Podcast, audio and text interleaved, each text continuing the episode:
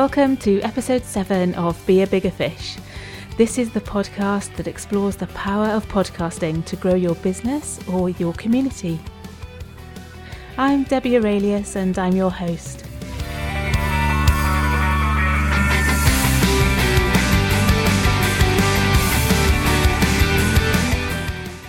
This week I was very lucky and I got to speak with a podcasting hero of mine. It's a gentleman called Chuck Gose. Chuck is a communicator of 20 years' experience with a real passion for internal communications. So that's all the communication that happens inside a company or an organisation or an institution. Chuck tells us all about his podcast, Icology, and how he used that as a platform to champion the achievements and the successes of other internal communicators. I'm really interested in the way Chuck talks about the power of the human voice to build the kind of rapport that enables you to get really deep into a subject. He says that everybody deserves an interview, and he speaks passionately about the power of individual voices and perspectives. There's so much helpful information in this podcast for anybody who's looking to set up a podcast. But if you're an internal communicator too, then this is a really special episode for you. So let's listen to what Chuck has got to say. I'm really delighted to welcome Chuck Gose to the podcast. So, Chuck, hello and welcome. Thank you. It is a privilege being on here today. Oh, thank you. So, just to introduce Chuck, um, he's been working in communications for almost 20 years. And to be really honest, Chuck is a little bit of a living legend in the internal communications world. So he's frequently called on um, to speak at international events, and his podcast, Icology, is a really excellent resource for anybody who's looking for internal comms inspiration. So when I found Icology, it was a real lifeline to me, and I binge listened to the whole back catalogue um, as soon as I found it. So it's personally a real delight to get the chance to, to speak to Chuck today. Would you like to introduce yourself a little and tell us a little bit about what you do and about what you're passionate about? Absolutely. Yeah. It, it's funny when I remember starting out as a communicator and hearing people who had 20 years of experience and thinking, oh my gosh, they've worked longer than I've been alive. and now hear hearing that described about myself, it is almost to that point where I've been working in comms almost longer than I hadn't been working in comms as a kid and a, and a college student. But yeah, it's the internal comms world is one that I am very passionate about. Um, carrying that on through whether it was my role as a practitioner back when I did internal comms to now I've sort of evolved into the one foot in comms, one foot in tech, and sort of bounce back and forth between the two.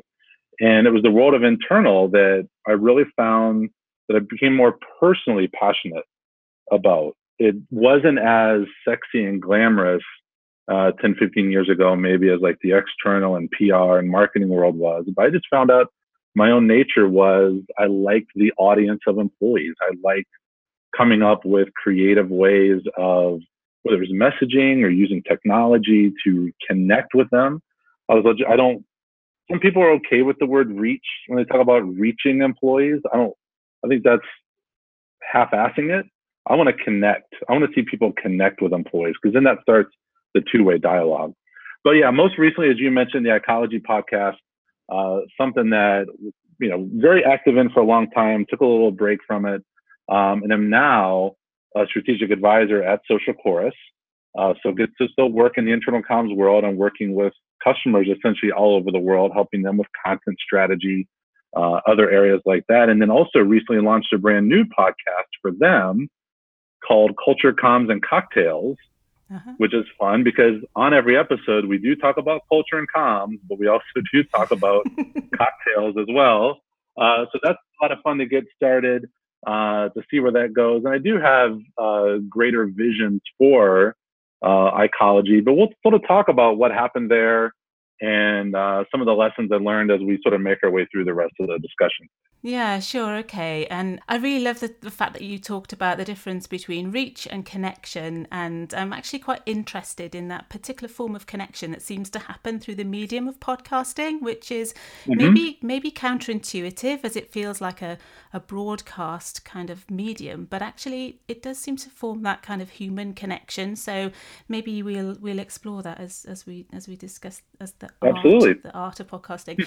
so what was it in the first place that kind of inspired you to take to podcasting? Well, I think it started out, I was looking to build some kind of platform of my own, something that had my voice, and not necessarily voice like we think about volume and audio side of it, but my ideas, my perspective. And what I found was I knew I wasn't going to author a blog. Like I just wasn't that kind of person to manage a blog and manage a website, keep content out there. I, I knew that that wasn't my thing, but I found myself listening to more podcasts. And a lot of times people ask me like, "What is your favorite podcast?" And hands down, my favorite one is Freakonomics. Ah, yeah. and, and their tagline is the hidden side of everything. And I like that. And that's what, what encouraged me a bit to start Icology was because in very much way, internal comms is sometimes the hidden side of communications. We don't see what companies are always doing. We just see what's in the news. We don't always get to see what happens behind the scenes inside the four walls of a company. I thought, well, internal communicators by nature don't tend to share very often mm-hmm. what they what they do, what their successes are. A lot of times they don't think their successes are really all that great. So I sort of challenged myself with Icology to build that platform of encouraging internal communicators to share not just successes, maybe some missteps, maybe some mistakes along the way or areas they could improve, but get internal communicators sharing more of the great work they are doing and not just leaving it inside uh, their company's walls. Yeah, absolutely. Yeah, I think it's done a, brilliant job of doing that actually. Um, and certainly the internal communications conversation publicly seems to have grown enormously over the last five years. Um, mm-hmm. So yeah, I think it's certainly contributed to that to that growth which is fantastic. So, when you set out podcasting, did you get any formal training or did you teach yourself? How did you get going? Yeah, that's that's another cautionary tale I like to share with uh, with people. When I decided I wanted to do a podcast, I began reading articles. Went to the Google machine, uh, began reading articles about what would it take to do a podcast, and it was absolutely intimidating. Mm. It was you need this kind of software and this kind of microphone and uh, this kind of mixer and all all these crazy things. I thought, okay, there's there's no way I can do this and have a job, right? There, there's no way to manage all that. I don't think I had the attention span necessarily to learn all of those things. But there's a guy uh, more on the marketing side of things, a gentleman named Jay Baer, A little shout out for Jay here. I noticed he was traveling all the time and doing client work, but was still producing a podcast. So I reached out to him on Twitter and basically asked him, like, Jay, how do you do it? And he replied back with, he's like a USB headset and GoToMeeting. Right. And I was like, oh, I can do that. Like that's that's not all of these spend thousands of dollars and all this training. It was no, just start simple. Start with what you have, and then over time, yeah, if you want to invest in a microphone or you want to get better or get fancy with editing, do that. But you don't have to start that way. So that was this big uh, dose of encouragement for me to hear that from Jay that I said, okay, I can do this. I can get started. Then it came down to, well, what the hell do I call it? I didn't know what to call this podcast. And I, the story I like to share there is it came from sort of a uh, mistaken Google search. So I was looking for like different words that start with IC, and which I know it's kind of cliche done with internal comms. So I know doing like ICA and IC, you know, E and different words. And one point I typed in ICO, and Google defaulted to say like, "Do you mean ecology?" Ah. And I was like, "No." But then I read the definition of ecology and thought, actually, that works for ecology. So that's where actually the name came from was a mistaken Google search, and um, that then even spurred it on that okay, I can now create a bit of an ecosystem, much like ecology is about ecosystems. Icology yeah. can very much be an ecosystem of communicators and ideas and thoughts and uh, celebrations of this world. Yeah, great. And how did that play out? Did that ecosystem evolve around the podcast? It did. It it's one of those things that when you create a podcast, because even though they've they've been around for a long time, the measurement and tracking of podcasts is still very much in its infancy. So it's hard to really know, you know, people want to get very specific in metrics. And unfortunately, there just aren't a lot of specifics in the metrics. But it was so fascinating to see when I got started at, you know, I was promoting on LinkedIn, promoting on Twitter, to see people were listening from all these countries from where I didn't know anybody. I kept thinking like, and I think eventually when I last did a count, Icology had been listened to in more than hundred countries. Yeah. Around the world. Now, now some of those, in all fairness, might have been like, uh, listen or two listens, but the fact that it is reaching now the the, the I think the top five were obviously U.S., Canada, U.K., uh, Germany, Singapore. Like those were, you know, I would say bit more westernized nations. But it was really cool. One time there was a guy uh, who reached out to me on Twitter saying he was a listener from the Ukraine. Great. And and so I actually gave him a shout out on the podcast to thank him for listening because it's one of those things that as you get, begin producing content, you lose control of it in a very fantastical way. Like you really can't control necessarily who consumes it.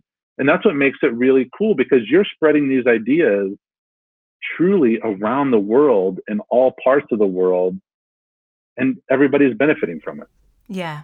Yeah, absolutely. My podcast is still quite young, but I'm already tracking the different countries that people have listened to it in, and it's a real thrill when you get a, a new country the next day. It's like so exciting. It's fascinating. now, it might have been a friend that downloaded while they were traveling, but what, whatever. It still shows very much the viral nature that can happen, and you never know who's telling who. And I will, I will share one another quick story that was very interesting to me. I did an event over in London and spoke at it. And at the end, I asked questions, and uh, this woman raised her hand and she said, "So I want to know what what happened to Icology."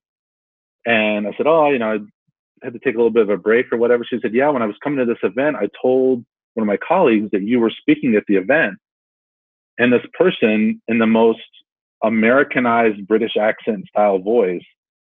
like recited my intro to the podcast to her. Cool. And at that you start to realize it's not just people listening once to a podcast. You become part of their habit. You become part of their normal consumption of, of information, much just like Freakonomics did for me. When you create a podcast, you become a part of their life, and that's part of that connection that you're talking about. It's like a it's like a sitcom, a show that you just watch and listen to over and over and over again. When you create a really great podcast, it becomes a part of that person's life and their learning. Yeah, absolutely. It's really impactful. And, and like I say, I went through a phase where I had to drive a three hour each way journey once a week when I was relatively new in internal comms. And that's when I found Icology. And that I used to set off at 5 a.m. Get, I live on a mountain, so the reception's awful. Wait till I was off the mountain, get onto the main roads, put Icology on, and then three hours straight straight through into the office. And it was it was that was my weekly you know fix of internal comms news i guess and just that sense of community that there were other people out there doing the same role as me. I was the only internal comms person in my team.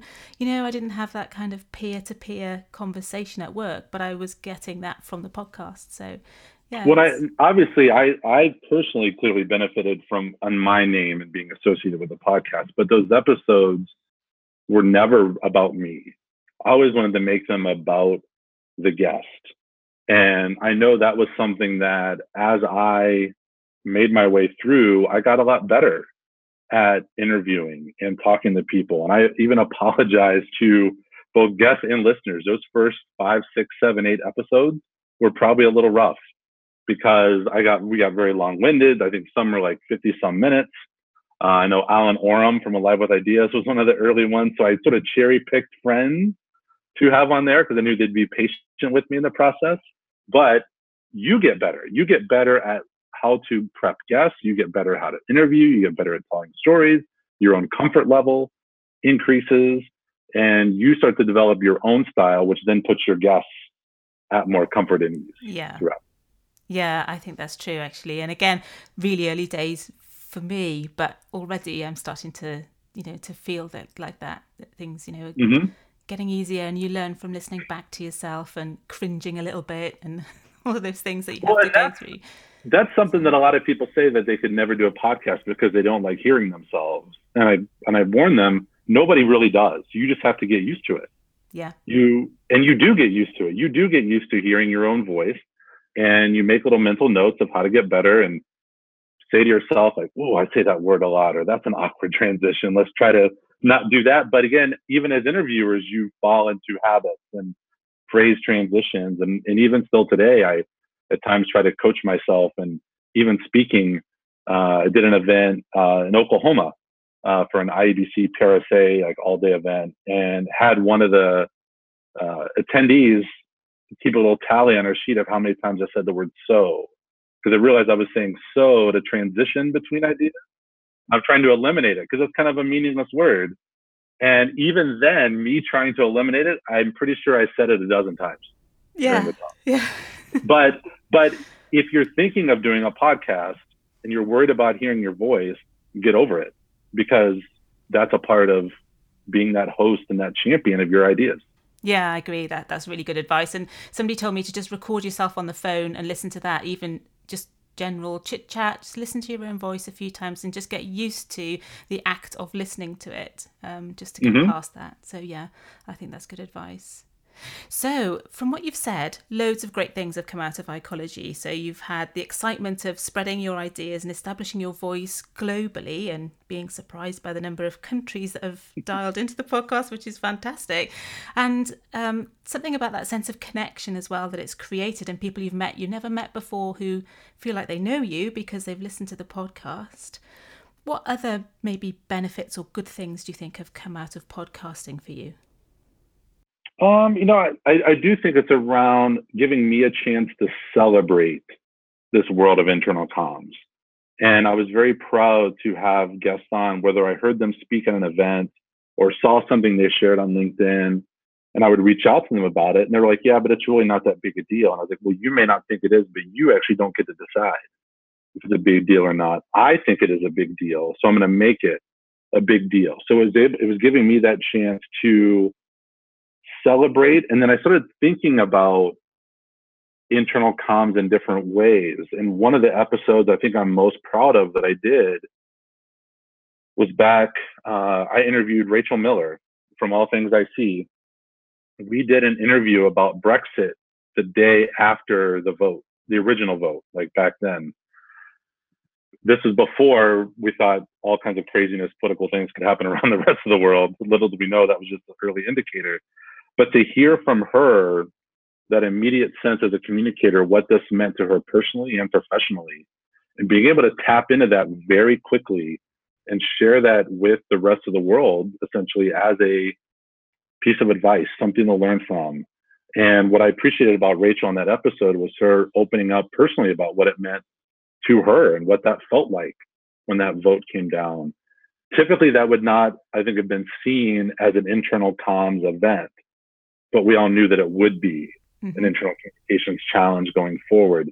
So thinking about the timeliness of it and the relevancy of it, that it's not just about how to send better uh, email newsletters or mobile apps or intranets or any of these technologies we have or how to be creative. All those things are important, but it's also how can we respond as leaders in organizations? And I like championing that across some of it. Those not every episode was like that, but when you get the chance to do those, those are pretty pretty special. Yeah, absolutely. I, I heard that episode actually. I think at the time it came out, so it was um, well, it was a big watershed moment here in the UK, and it was great to hear Mhm. that issue debated in real time.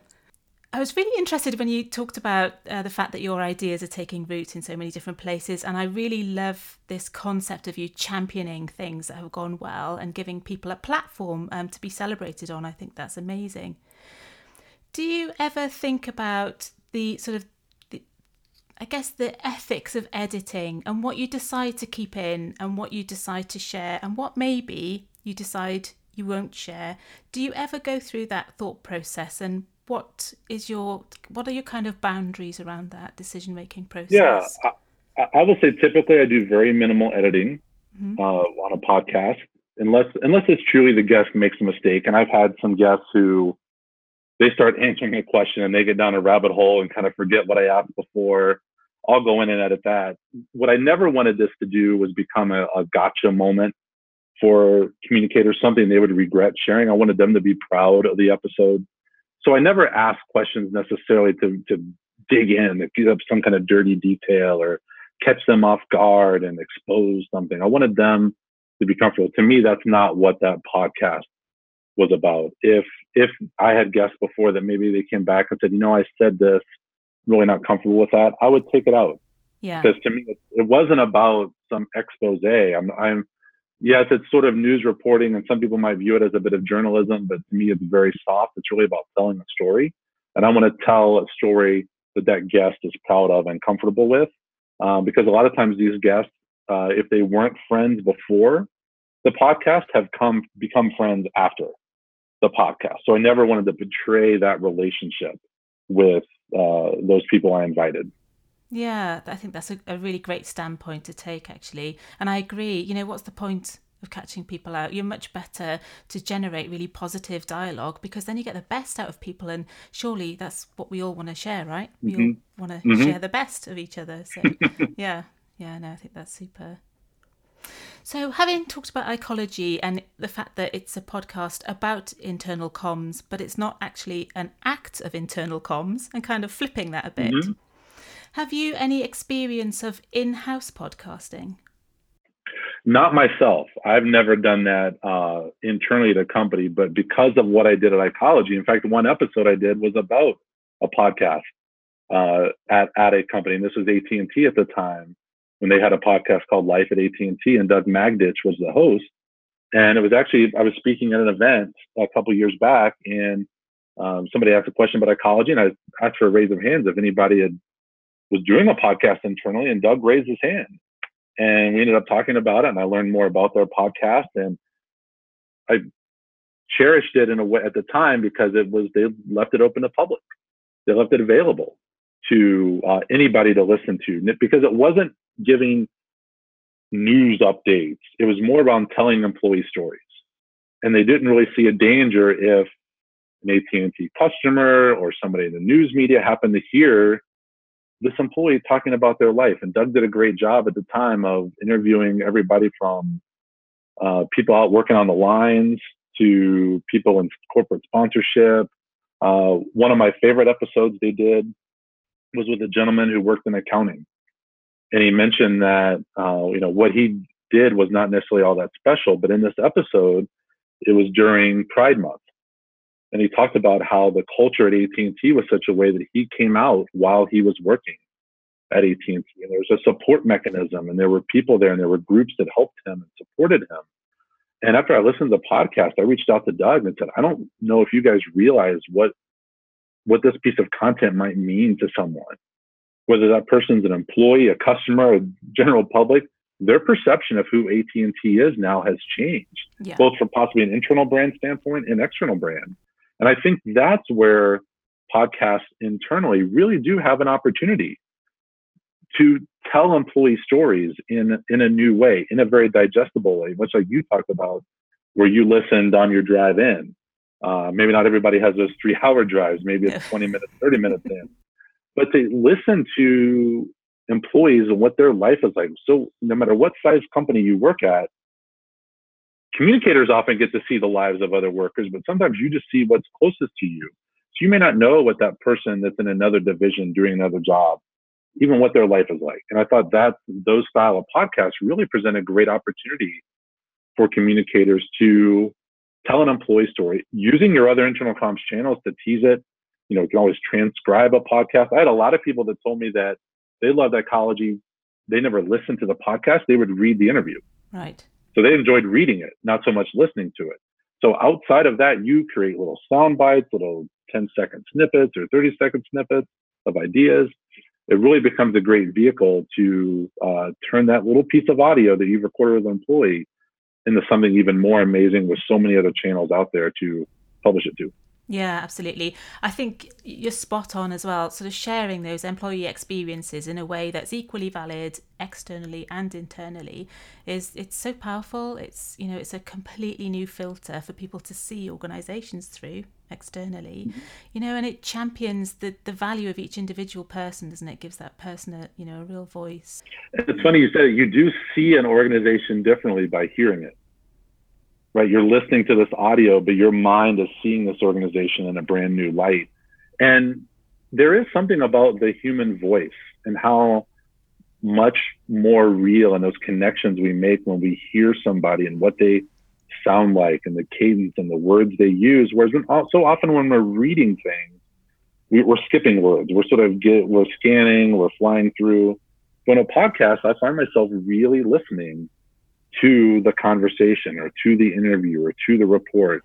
And I think sometimes that's where podcasts let you go deeper into a topic, where sometimes we're sort of skimming the surface and we go broad.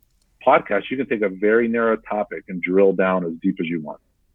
Yeah, I think that's true. And there's such a lot of talk about being able to create a really, really niche podcast, and that's still being successful because there are ways for audiences to find niche content. And that engagement level with podcasts is so much higher. I think you're right. I think it's easy to skim read things, but you do tend to listen to a whole of a podcast. And I think it's one of the few mediums as well you can actively multitask and still engage with. So I, mm-hmm. I'm always either driving or gardening or sorting out the washing while I'm listening to a podcast. And I'm really glad to have that kind of intellectual stimulation going on while I'm doing mundane things. Do, do you think that's part of what makes it successful or do you think it's really i think that- for some people i think for some people like you it does i've had there's a member this communicator at dell that told me she said when she would listen to Icology she had to be sitting at her desk with a notepad because she needed to scribble down little things. Because she found herself when she was listening in the car she needed to take notes and not mental notes but actually physical notes and she couldn't do that. So she would listen at her desk so that there was something she heard or some idea or something she wanted to follow up on she could then scribble it down. So keep anybody who's interested in making a podcast think through all the different ways that people might be listening. It could be on a commute uh, I found myself listening to a lot of podcasts when I would mow my yard because uh, it would sort of keep your mind active doing some of those mundane things you're talking about. But others listen, I think, a little more actively and intently. So they either want to have notes that they can take or a resource they can go back and find all that information. Sure, I think that's a really good point, actually, and what a great testament to the value of the podcast that you know people are making written notes. That's fantastic. Um, but yeah, that's a really good point. Um, I think you mentioned earlier, right at the top of the podcast, that when you wanted to establish your voice, you took to podcasting perhaps because you felt like blogging wasn't really the thing for you in some ways. Mm-hmm. And we spoke just now about how people love to listen to other human voices and that it engenders a kind of form of connection. Do you think when we write, we adopt a different tone of voice? And do you think that that makes podcasting a more sort of honest way of communicating? Yes, uh, I would say that maybe isn't always the case for me when I write. Though I tend to write very conversationally, very quick, very short sentences, mostly because I'm trying to rush through it. I don't overthink it, and that some people they want to sound when they're writing, they want to sound very official and and well thought out, and there's nothing wrong with that. That's never been my writing style. So I bet if people read what I wrote and probably listened to a podcast, they would probably see some of those similarities. They would see some of the styles where in my mind I might sort of start and stop and continue on and do different things. But for others, I think they forget the value of the conversation and what it's in having that back and forth flow of information. Whereas a blog is very much, you know, just like any other article or writing, just your ideas and it's just start to finish and then it's done. Whereas a conversation, much like you and I are having, I had a general idea before we started today, kind of what we were going to talk about, but I didn't know exactly what I was going to say. And that's that's what sort of the beautiful thing around conversation is. It's very archaic in some ways, but also very beautiful and natural in other ways, and can be inspiring. It can be infuriating to people, but that's as as humans, that's how we relate to one another is is through voice, through Now, it's it's interesting you talk about with sort of the the verbal elements of communication. When everybody talks about like 93% of communication is nonverbal or what people how they're using their hands or their stance. Obviously, in a podcast, you don't get that. So mm-hmm. I think then that's why is that why people then focus more in on the voice because you're not distracted necessarily by their movements, how they're dressed, what's on the screen beside them. Um, you know, you're you're focused so intent on what they are saying. Yeah. Yeah, and their tone of voice, I guess, you know, mustn't forget to smile while you dial and all that kind of advice.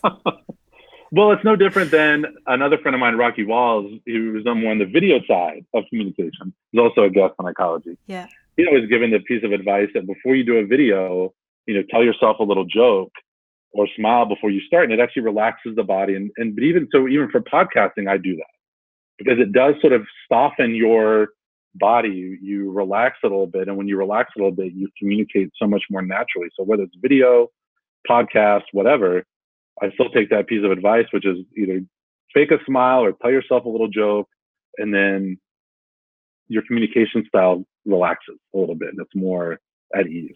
I love that. I think that's one of the key takeaways of pieces of advice that you've shared. It's really cool. I I do the, the Amy Cuddy thing, you know, where you, you, you put your arms up and go, Yes, I love this podcast. that's what I do before I start. So we've we've shared a lot of insight there, I think, into our approach to podcasting. But yeah, I I, I think get, getting into the right mindset certainly helps, mm-hmm. doesn't it? So yeah, mm-hmm. yeah, oh, that's really interesting. If you were talking to an internal comms pro who's really keen on setting up an in house podcast, what kind of advice would you pass on to that person? Uh, I would I would want to know their commitment to this podcast because that it is a commitment.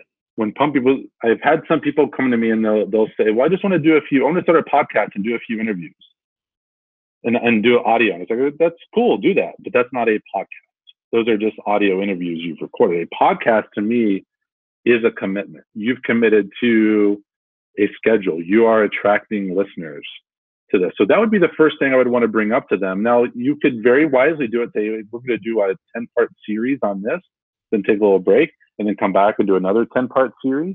But it is a commitment to uh, the separate. So that would be the first thing I'd want to understand from them. And then, secondly, have them begin thinking through kind of the what and the why. Like what what is it for them? What what is their personal interest in the podcast? And then why would that be of interest to the company or employees? And not saying it to question them, just more for them to think through that exercise of of what is this podcast going to mean to employees and why would they want to listen to it? And sometimes those are tough things for communicators to honestly answer because we think a lot of the things we communicate is interesting and fun and insightful, but employees don't find it that way. So your listeners will will tell you those things. Maybe when it comes to an internal podcast, another key decision to begin thinking about is do you make it public or private? Yeah. And recently there was a question on Twitter that I responded to about uh, how to make a podcast private. I've seen examples of both. I've seen examples where it's publicly available I've seen examples where it is behind a firewall. There are pros and cons to both. Um, I tend to go the direction of making it public because I don't know that necessarily employees want to listen to a podcast to hear project updates and business updates and you know things like that. I think they they want to listen to podcasts to be inspired and mm-hmm. entertained. Typically, that content that a company is creating internally, there's no danger in that being shared externally of somebody listening to it. Somebody would have to trip across it and find it and subscribe to it. Plus, then you open it up to family members being able to become a part of that community and listen into it. But there were a few examples where uh, a couple companies I know that did it privately had very good reasons to do it. Uh, given the nature of their employees, these were employees who did not have traditional access to computers or email. So they wanted to provide these weekly operations updates of we're getting rid of this, we're now adding this, this next week is this campaign. It was very tactical, uh, hosted by two communicators. They did a great job with it. And I even challenged them when they heard them speak at an event that I was like, I bet I can find this podcast. I'll, I will find it. yeah. I will. I am going to dig and find this. And to their credit, the only thing I was able to find was a screenshot of their their icon, like their their their podcast icon. Okay. I could not find the feed. I could not find an episode. So credit to them. It was truly private. But I think the bigger picture of what an internal podcast could be, I tend to lean toward making it public and letting it become more of a community podcast, whether a customer listens to it, a family member listens to it. I mean, I'm on Culture Comms and Cocktails. My very first guest is a communicator at MGM named Ray Bouknight. And Ray and I've worked together. We've become friends throughout this project. It was really cool to see on LinkedIn and Twitter his brother sharing the podcast. Oh, yeah. And that was kind of neat because then it became a point of pride. It wasn't hidden behind the four walls like so much of internal comms tends to be. It is a chance to to celebrate. And again, nothing he shared was confidential or anything like that. So that's that's where you know when you're making that decision, thinking through the content and the style. If it is confidential information, obviously you don't want anybody to get in trouble. So you would want that to then be private. Sure. But if it's not, if it's public, it then makes it even easier for employees to consume it. So if you've got people that don't have email addresses and don't have traditional access, but they all have a smartphone and they have whether they're listening on Apple Podcasts, Google Play, they can download it, and listen to it, and learn a little bit more about each other. So even thinking through what you want this podcast to be in style, that public and private decision could weigh in on that. Yeah, I, I agree. And it, it's about style, and I think it's about what you're trying to achieve from it too. I mean, in your view, do you think podcasts can contribute positively towards business goals and business outcomes? I mean, it depends directly, indirectly. You know, if people feel better about who they work for and what they are, and these stories inspire them, and they learn a little bit more about their peers and what their peers are focused on and what they're doing. Again, I think back to the Life at AT and T podcast that it really gave some insight into people maybe wonder like, what are they even doing over there? What does that guy do? Or man, I always hear complaints. I'm not saying that happened there, but if you listen to these episodes, you get a really good feel for what your colleagues are challenged with and what their life is like. And I think it's a great example of how uh, I know. If, let's say if I had worked at AT and T at the time, I would have felt better about working there, knowing that the company even wants to share these stories from people from across the business. And it's not just the CEO talking. It wasn't just the C suite or vice president. These were people at all levels of the organization sharing their experiences and what was on their mind. And, and I appreciated Doug. He took a very NPR style approach to the podcast. Like he did a lot of editing. He wanted it to be like background noise and you were hearing things and jazzy intros between and um, but he took a lot of pride in that editing and doing that. So it, it it's possible it could be direct. I view it as more indirectly of people just feeling better about, you know, we spend so much time with our companies and who we work for and what we do. There's no danger in having people feel better about that and their colleagues. Yeah, I totally agree. I totally agree. And great to feel that you work for somebody who's proud of you. I should imagine that. that that's a great point as well. That here that a company wants to tell the story of their employees and let people hear directly from them of what the you know the life is like and what the challenges are and what they're tasked with and what they want to accomplish and all of those things. I mean, there's tons of different opportunities there, no matter what size the organization. You do not have to be a, a mammoth company. You can be a company of 100 people yeah. and still have an amazing. Imagine if you had a if you had a company of 100 people and you interviewed an employee once a week. You've got two years of content. Yeah. just in that. Just in that. So true. Right? So you got and everybody deserves an interview. Everybody has some great story to tell. There's this uh, reporter, I'm spacing on his name right now, but he um, he did this like on the road series. And what I thought was really cool was he had the map of the United States and he threw a dart at it. And whatever town it hit, he traveled to that town. And then he would start randomly talking to people and he would find the most amazing stories from people that otherwise never would have been discovered. And I think about that all the time when it comes to internal communicators and storytelling. There are so many stories inside your company yet to be told, and a podcast would be an amazing way to tell that story. that is such a brilliant message. And I think you're right. There are so many stories to be told in so many different ways. And having that curiosity and always being ready to find out the next story, I think is such a great, um, I don't know, exciting, energizing way to start out as an internal communicator. So, yeah, I think that's and, and that's a that's a great point too. You don't need to be the most senior internal communicator to do this. You could be very junior. You could be very new, and this would be, I guess, a bit of a challenge maybe to somebody listening who they're now thinking, "Oh, okay, I want to get started doing this." I would love to see a communicator take the approach of, let's say you have your giant org chart up on a wall and do video it, right? Because this becomes a way to promote the podcast. Do a video of it, throw a dart at it, and whoever you hit, that's that's the next interview, right? And then people go and listen to the podcast to hear that. So it, it takes bias out of it, right? It, it makes it beautifully random, and knowing that you're going to find a story from that person. There's something unique, something great they have to share that maybe other people don't know. Yeah, absolutely. If anybody actually does that, I hope that they will write in to you or me and let us know that they've taken up that yep. idea. That's super. Yeah. That would be fun. Yeah. If they don't do it, maybe I'll do it. If they don't do it. I wanted to bring up actually, you talked earlier about commitment. When I said, What piece of advice would you give? You said you check that person's commitment. Um, tell us a bit more about commitment and that thing about you know having a loyalty to your audience. Is that what mm-hmm. you meant by that?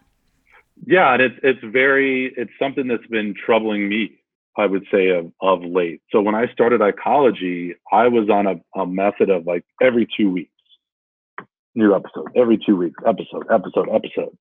Then i got into such a good habit of it uh, then somebody said well you really don't really start gaining a lot of traction in podcasts until you do weekly so then I came up with a new sort of weekly format in between the thing. And it, it got to be this machine, but it also got to be a bit of a chore. And it wasn't something I was necessarily looking forward to doing. It was something at the end of the week I was scrambling to get done. And it wasn't, I, basically, I let the podcast start to overtake what I wanted out of it. It got to be this effort that I'd always cared about it and always tried to put out good work but it was again late in the day. I was scrambling to get something out, and I, I kind of just took a little bit of a breather on it, and then life got in the way. I had a bunch of life changes that happened, and I'm, unfortunately, sometimes in life you have to make choices of what you want to focus on, and Icology had to go to the back burner. It had I had to take a breather on it, and I still did a few episodes. Like I would be do of live interviews at events and yeah. things like that, and little things would pop up but it's now that it's like exercise, right? When you go to the gym and you get into a good habit, it just becomes a part of what you do. And that's very much what I was doing with the episodes. Then I fell out of the habit of doing it. Now it's going back to the gym. Now it's getting back in and scheduling these interviews and doing these podcasts. And I'm hopeful that with Social Chorus, doing these culture comms and cocktails uh, episodes, which are very Icology like style interviews because it's my style. Yeah. I'm the one doing the work on it. I'm hopeful that I can now get back into a routine of the Icology interviews. And basically, how I'm breaking it down is the culture comms and cocktails is very much a part of what True SocialChorus is and what we do there. The Icology are the one episode that I want to more focus on the bigger topics, kind of like I did before, of you know whether it was like the state of the sector surveys come out and trust barometers, kind of these big topics that you really want to drill into But then I have this other idea of a podcast, and I'm keep adding to it as I'm trying to getting back into it. Is this past year uh, worked with Alive with Ideas on a book? And if you could see me right now, I'm in air quotes around a book, because some people wouldn't call it a book, called The Very Hungry Communicator.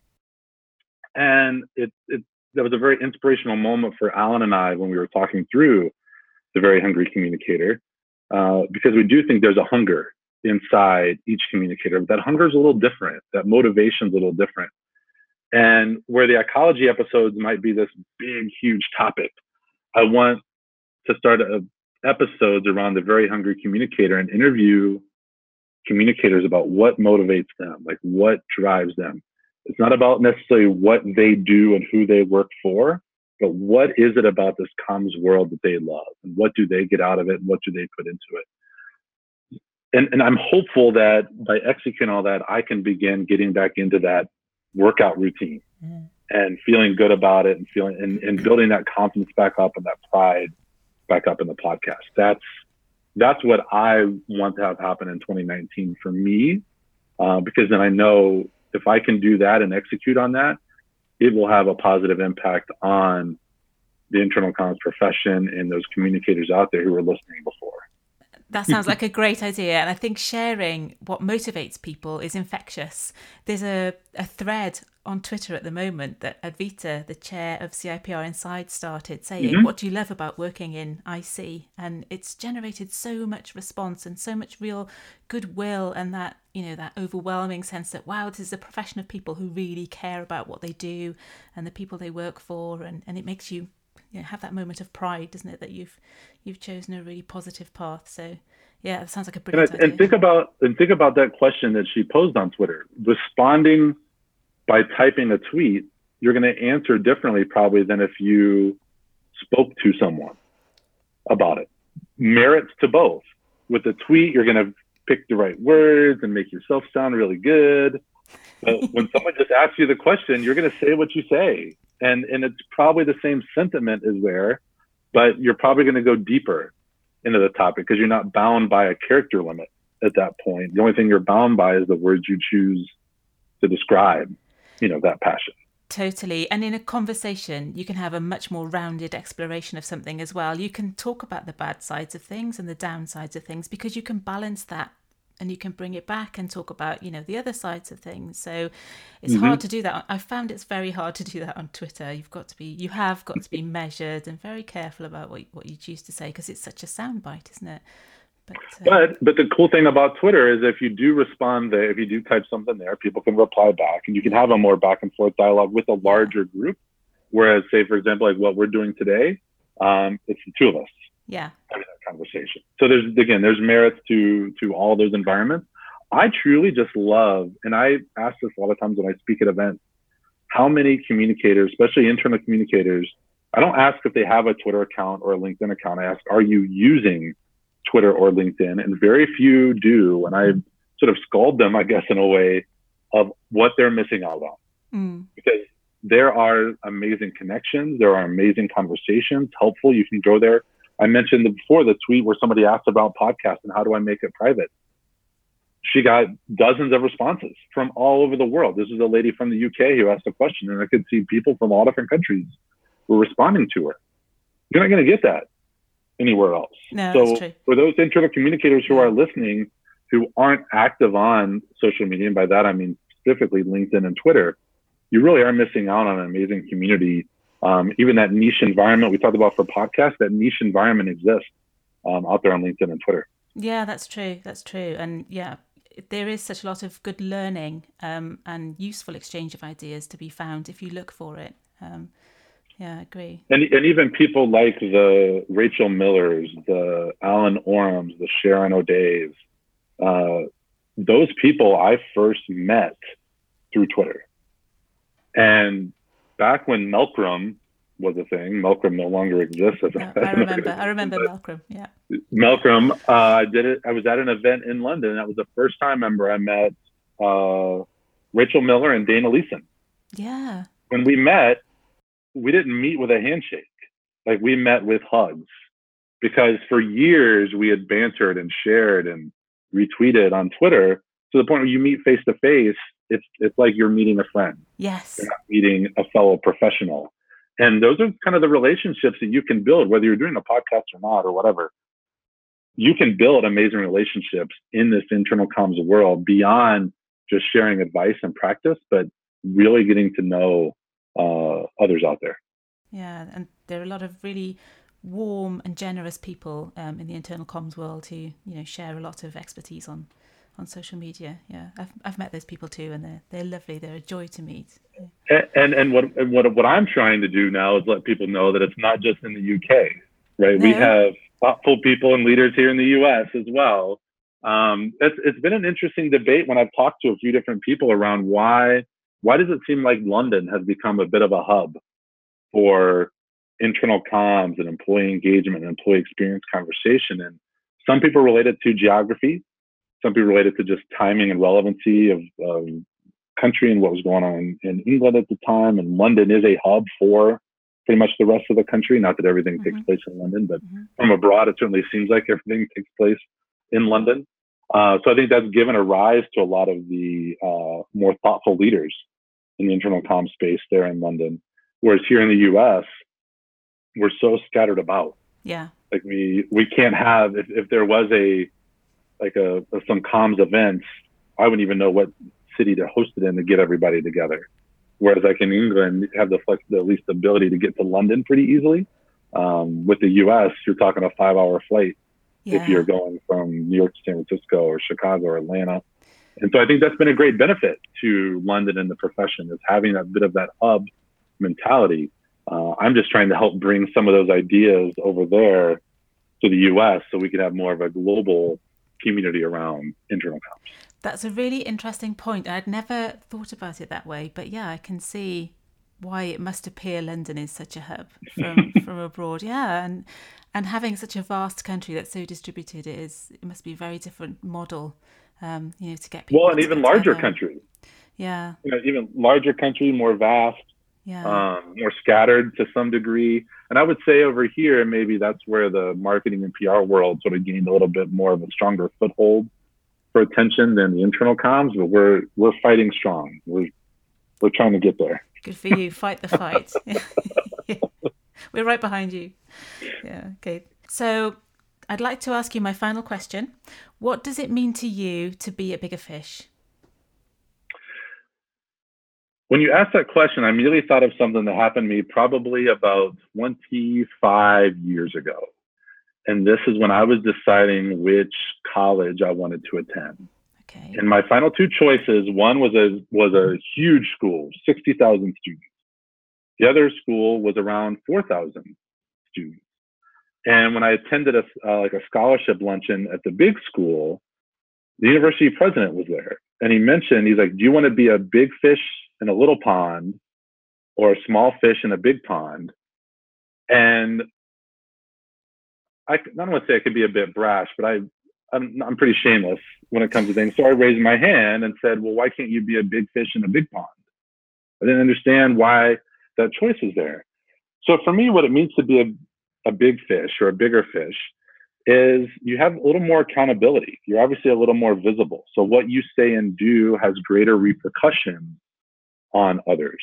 I think at times to be a bigger fish means you do need to share a bit more of yourself and hopefully through that you're able to inspire others and encourage others to then share more of them I also do think it's sometimes a chance to step in and help i don't want to say smaller fish i mean it's i'm not looking but help those who want to grow yeah. help, what can you do to help those people grow what platform can you create to help them and that was sort of very much what not I didn't know Icology was going to become that at the time, but that's very much sort of what it became was this chance to help other people grow and increase their visibility as a part of it. So I think there's a big responsibility with being a bigger fish. You meant like I love keynoting at events. I love speaking at events. I get such a rush and a high off of doing that. I enjoy that, but I also love promoting others to do that, encouraging more internal communicators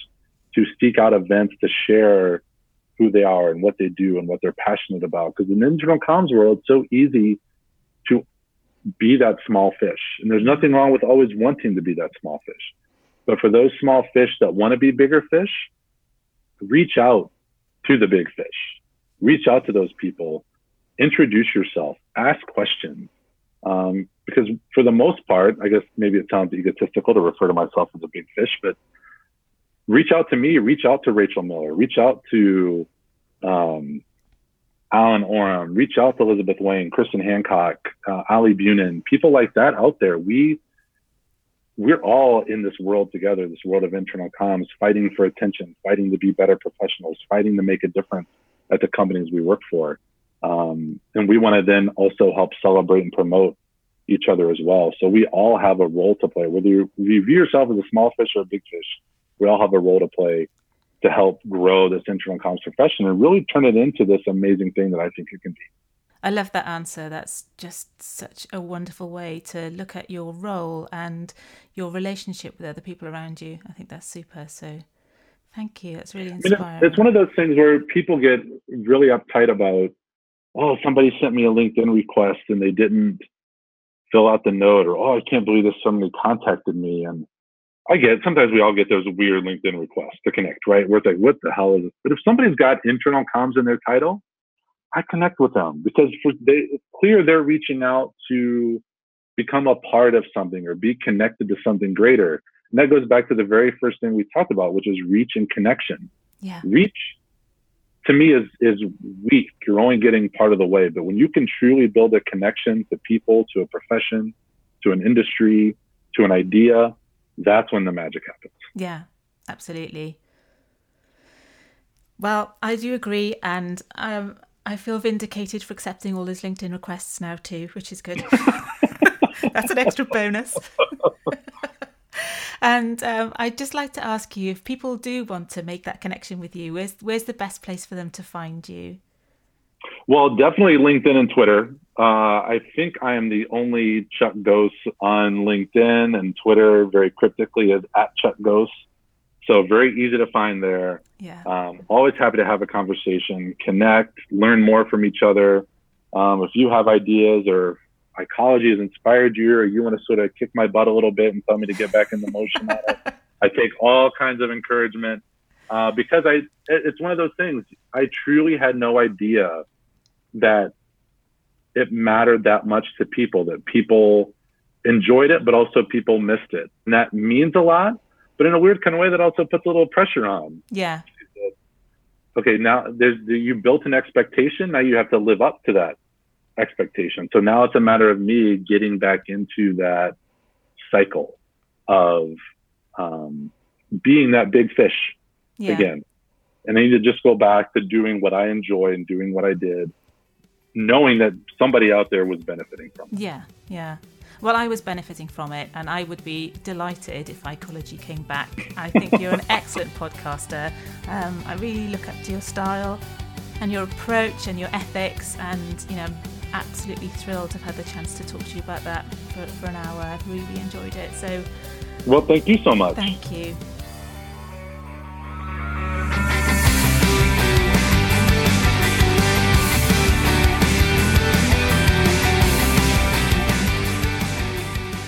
I'd like to say another huge thank you to Chuck for sharing all that information with us. That was really a masterclass in how to set up a podcast for your organisation and also for anybody who's keen to share individual voices and perspectives through their podcasting. If you're feeling inspired to implement any of the tips and tricks that Chuck shared with us in that episode, then please do get in touch with us and let us know. Either of us would be really delighted to hear that you're putting that learning into practice. So, if you'd like to find out more about us or about Chuck and where you can get hold of us, then please look us up on beabiggerfish.net and you'll find that information in the show notes. Thank you so much for listening to this podcast. I'm really glad to have you on board. And I'd be really delighted if you subscribe, continue to listen in, and maybe rate us and give us a review on Apple Podcasts so that other people can find this podcast too. We'll see you soon.